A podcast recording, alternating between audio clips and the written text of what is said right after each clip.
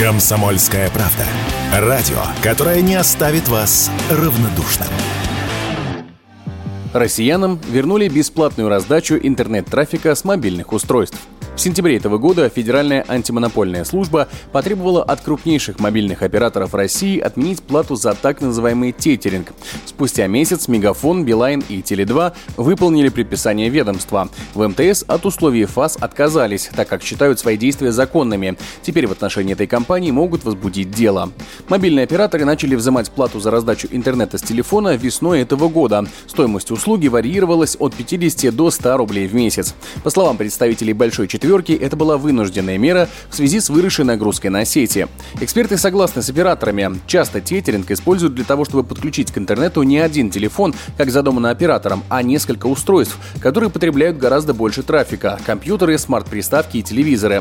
И это может перегружать оборудование. Об этом радио «Комсомольская правда» рассказал шеф-редактор интернет-портала мобильной телекоммуникации Леонтий Букштейн. Почему брали деньги? Потому что если я качаю себе и на 5-6 устройств, я же напрягаю сети, идет расход трафика. А что такое расход трафика? Это усиленная работа приема передающих устройств. Чем интенсивнее они работают, тем быстрее понадобится их ремонт-замена. Все повязано в одну такую линейку. Операторам приходится содержать огромный парк оборудования. Огромный. Абоненты об этом не задумываются. Сколько нужно башен поставить, если абонентов там от 40 до 86 миллионов у 4 операторов. Это очень большое хозяйство.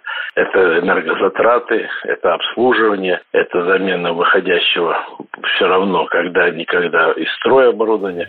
Как утверждают эксперты, радоваться отмене оплаты за раздачу интернета не стоит. Рано или поздно это приведет к повышению тарифов на все услуги связи вдвое, потому что затраты, которые существуют у операторов, никуда не денутся.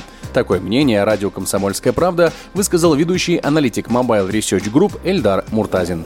Безусловно, это говорит о том, что мы будем платить за другие услуги больше, и ни один оператор сегодня в России не готов предоставлять бесплатно то, что было бесплатным 5-10 лет назад. Рост цен на тарифы сотовой связи отстает от рынка на несколько лет, как минимум, и отстает от роста тарифов на электроэнергию, на воду, на ЖКХ. Это покупка оборудования за рубежом, покупка оборудования стоит дорого. Появление российского оборудования в 2025 году станет еще большим испытанием, потому что оно будет дороже и при этом менее функциональным. Недавно Федеральная антимонопольная служба заинтересовалась еще одним готовящимся изменением в сфере услуг связи. Крупнейшие российские интернет-провайдеры заявили, что хотят повысить цены на 10-15%. В ФАС ответили, что не видят предпосылок для удорожания услуг. Егор Волгин, радио «Комсомольская правда».